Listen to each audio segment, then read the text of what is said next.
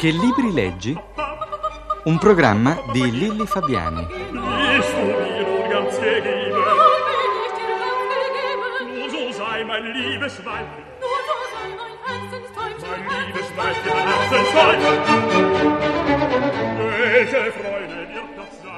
Oggi parliamo di libri con Marisa Volpi. È nata a Macerata, vive a Roma e dal 1969 insegna storia dell'arte all'università. Critica d'arte, ha pubblicato diversi saggi d'arte contemporanea, ma a, a un certo punto della sua vita, utilizzando oltre la cultura la fantasia, Marisa Volpi è diventata narratrice. Nell'86 ha vinto il premio Viareggio con Il maestro della Betulla, una raccolta di racconti dove l'immaginazione non è più servile ma libera, come dice Cesare Garboli. Con Non Amore ha vinto nel 1988 il premio Vallombrosa. Nei primi mesi di quest'anno sono usciti due piccoli libri, La casa di Via Tolmino e Cavaliere senza destino. E nella, nella casa di Via Tolmino, eh, ripercorrendo un po' la sua educazione sentimentale, politica e culturale, lei parla della sua fame di libri, nata nella biblioteca del nonno, di cui lei traccia anche un, ri- un ritratto molto bello, sia fisico che diciamo interiore, morale. Ecco, io vorrei sapere come faceva a placare questa sua fame di libri. Eh, leggendo continuamente. Ho letto molto fin da ragazzina, anche delle traduzioni settecentesche, seicentesche appunto di questa biblioteca, o, in cui non, ri- non riconoscevo la qualità del linguaggio contemporaneo, perché ero presa invece dal contenuto profondamente, che fosse una tragedia di Shakespeare oppure una tragedia antica, ero proprio immersa in questi questi strani contenuti per me, ma evidentemente ero un po' posseduta da questa cosa. E leggere mi dava la sensazione di cogliere qualche cosa che non apparteneva al quotidiano della vita, l'avventura, il mistero, il sogno, eh, mondi lontani, modi di vivere diversi e questo mi appassionava molto. Era un il motivo del, del, leggere, cioè andare a leggere, ma anche leggere delle cose eh, come, non so, i, i, giornalini di mia madre che mi faceva pensare che io avrei potuto vivere nel 1918. Ecco, anche quello mi dava un'eccitazione curiosa, cioè anche il Corrierino dei Piccoli, voglio dire, mi piaceva proprio perché era un'atmosfera di un altro tempo che mi perveniva attraverso i fumetti, non importa. Cioè lei leggeva i corrierini, una raccolta di corrierini della mamma? Eh, sì, le leggevo, le leggevo ah. perché mi piaceva penetrare questo mondo lontano. Credevo di essere mia madre ah. mentre leggeva, è una forma della fantasia. Sì, no, ma adesso faccio una, una, domanda alla storica dell'arte, quindi lei avrà molto gusto per i disegni. Eh beh, lei ricorda come erano belle le illustrazioni dei dei corrierini, molto questi belli. appunto che lei citava della mamma, perché molto belle. c'era un, un, disegnatore che si chiamava, mi pare, Rubino, sì, con sì, tutti quei sì, ricciolini, sì. formidabili, si ricorda sì, sì, molto. C'erano delle, delle, storie, delle, storie, disegnate molto bene, ma probabilmente anche adesso sono belle, io non, non ne conosco più, non ne leggo più di fumetti, ma chissà, eh, se ne parla so, ogni tanto, no, non credo, non so. Nella siesta del pomeriggio mi raccontavo delle favole. Ecco, cito sempre da via, dalla casa di Via Tolmino. Ecco, vuol parlare di queste favole che si raccontava, ma anche di qualche favola che forse le raccontavano, come a tutte le bambine. Sì, però eh, io non avevo un, uh, una mamma raccontatrice di favole e, ne, e, forse nemmeno una nonna raccontatrice di favole. Ero più io che, eh, oppure mio nonno, che attraverso un favoleggiare del passato, che magari riguardava, so, le guerre di Annibale, eh, nelle Marche, so, le, le, guerre puniche, ecco, raccontava queste storie, oppure Napoleone, la rivoluzione francese. Mi raccontava queste cose come se fossero delle favole E io mi medesimavo nei personaggi storici, in realtà, non in quelli fantastici.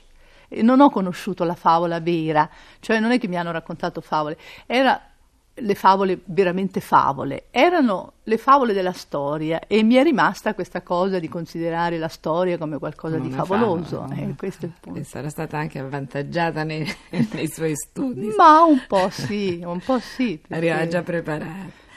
La, la scuola eh, e i suoi professori hanno sempre avuto una, una grande influenza nelle letture degli adolescenti e lei a un certo punto parla di un professorino, suo corteggiatore, ma anche suo maestro di letture.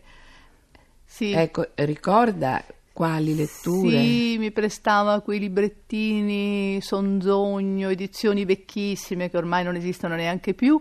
Eh, io ero una ragazzetta e leggevo, non so, Graziella della, della Martine, tradotto in italiano male, oppure De Misset, Le confessioni di un figlio del secolo, leggevo mm, Stevenson, quello che veniva, mi veniva prestato e Considerando la sua età e la sua, cioè delle letture, sì, diciamo, a letture misura. sempre letture molto di romanticismo in realtà dell'Ottocento, cioè di grandi scrittori di favole dell'Ottocento, ecco questo sì, favole o racconti, perché De è di favole certamente, ma ecco ricordo queste letture romantiche, ma non ricordo più quasi neppure i contenuti perché sono cose un po' antiche, insomma non le ho più riprese. Senta, oltre ai professori, anche gli innamorati influenzano le scelte letterarie delle ragazze. Ecco, Matteo, un personaggio sempre del suo libro, eh, le regalò una sera sotto i pini della Via Appia un libro di Rilke, poesia immagino. Sì. Ecco, lei ricorda se a sua volta influenzava Ma- Matteo nelle sue scelte? Gli ha mai regalato un libro? Ma io, ten- eh, diciamo, presa da questa mm, in fondo vocazione alla loquacità che io ho, quindi all'insegnamento, diciamo loquacità come insegnamento, tentavo di influenzare anche altri, ma non ci riuscivo molto, cioè in realtà ero sempre quella che, eh, un po' perché le, le donne, eh, alle- in quell'epoca lì, insomma, in cui eravamo io ero ventenne, insomma, eh, non avevano una grande capacità di influenza sugli uomini, c'è poco da fare. E io almeno non ce l'avevo, poi altri ce l'avranno avuta. Quindi era piuttosto lui che mi indicava, mi prestava dei libri, mi dava il senso di come cercare. Poi io cercavo anche molto per conto mio.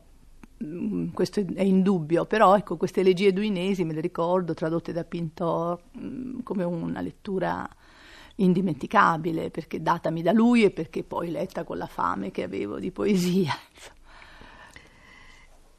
Eh, c'è un personaggio a lei molto caro che è Don Chisciotte, vero? E per molti motivi, sia per i tratti fisici del cavaliere che eh, ricordano, le ricordano un po' il nonno. Sì.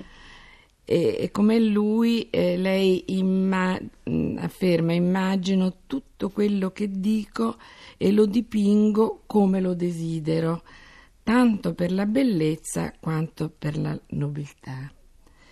E poi c'è il ricordo di un pomeriggio bellissimo trascorso a leggere questo libro insieme all'uomo che poi diventerà suo marito e che Sì. poi purtroppo perderà. Ecco, allora cosa può dirci di questo personaggio, di questo Don Chisciotte? Cosa rappresenta per lei? Beh, allora rappresentava veramente una lettura, fin da ragazzina, direi fin dai 15 sa- eh, 14-15 anni, lo leggevo divertendomi molto, perché è una storia straordinariamente divertente, gli equivoci che il cavaliere prende lungo le sue strade. E questo mi faceva ridere, mi piaceva, mi attraeva. mi- Poi dopo è diventato qualcosa di più, è diventato proprio il, il gioco, insomma, diciamo, il- l'identificazione che io ho creduto di avere è un po' un'identificazione che prelude Madame Bovary, cioè è la persona che non vuole, che non capisce di stare in un piccolo paese miserabile, ma che crede di eh, poter imitare un grande e importante personaggio. Questa idea dei cavalieri eh, che lui imitava e questo continuamente andare in giro citando il, il luogo eh, scritto dove l'opera, eh, dove il, il, luogo reale, la geografia reale si trovava, l'ho trovata molto consentanea alla mia natura, cioè io spessissimo ancora oggi quando dico, esprimo un sentimento, faccio una citazione e mi sento come Don Chisciotte che in qualche modo giustifica il suo parlare del suo sentimento dicendo anche Amadigi di Gaula, oppure io dico invece come scrive Musile, ognuno poi o come dice, non so, Proust, ecco. ed è una curioso, un curiosa analogia, che è un po' il, eh, la letteratura come fatto da una parte evasivo, perché è chiaro che è evasione dalla realtà anche la telenovela, del resto il raccontino che guardiamo la televisione, en passant, talvolta fermandoci, sono delle forme di evasione dalla realtà che somigliano a tutte le evasioni, cioè qualcosa che ci pesa troppo e poi andiamo cercando qualcosa che non c'è. Questo elemento fiction è molto forte. Il Don Quixote è bello perché è ironico, cioè la, la, cosa che mi piace di Don Quixote è che c'è questo sogno di essere Amadigi, ma c'è anche l'ironia dello scrittore che lo fa essere il, il povero uomo che è. Allora questa, questo contrasto tra l'intelligenza e la fantasia mi ha molto suggestionato ecco, e quindi è un libro per me fondamentale. Fondamentale. Eh, parliamo adesso di oggi, ecco, vorrei sapere il, il, suo rapporto con la lettura oggi. Ecco, quale libri sceglie in, in questo mare di pubblicazioni eh, che esiste oggi? Non sappiamo come mm. orientarci. Che, cosa usa il suo istinto, il consiglio di, di qualche amico? Oppure non so, segue accuratamente la critica per... Eh, ecco, co- come si orienta? Non è facile, non oggi, è facile trovare un bel libro. Ma insomma, l'altro giorno per esempio mi è capitato di leggere una recensioncina di Raboni, di, piccolissima purtroppo, perché il Corriere non dà spazio a queste cose, e, però devo dire un pezzetto su Cavabata e ho comprato subito il libro perché era molto affascinante quello che raccontava, la casa delle fanciulle addormentate, so, e l'ho preso. Talvolta invece proprio entro in libreria, cioè sono libera un, un'ora, entro in libreria, guardo quello che mi può interessare e trovo italiani, eh, stranieri, classici, contemporanei, le trovo. Mm, io sono una lettrice di cose... Eh, di cose non, non contemporaneissime, però ci sono delle cose contemporanee che mi appassionano. Ceronetti, per esempio, piace molto.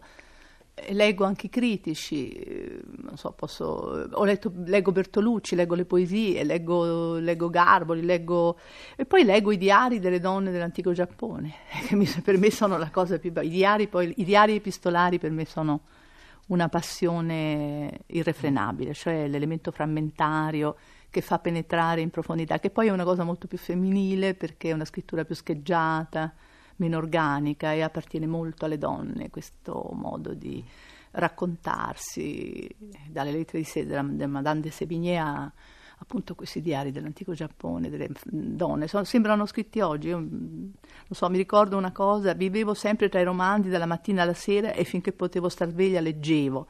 Questa si chiamava Sarascina una notte del mese di germogli di riso ero, mi era tardata a leggere un romanzo quando udì il miagolio prolungato d'un gatto. Io sono come questa qui, perché leggo romanzi, sento il miagolio del gatto. Quindi. E purtroppo, Marisa, il tempo a nostra disposizione è finito. Io starei ancora con lei a parlare di donne giapponesi, ma non possiamo più. Insieme a Marisa Volpi saluto i nostri ascoltatori e do loro appuntamento a domenica prossima. Arrivederci.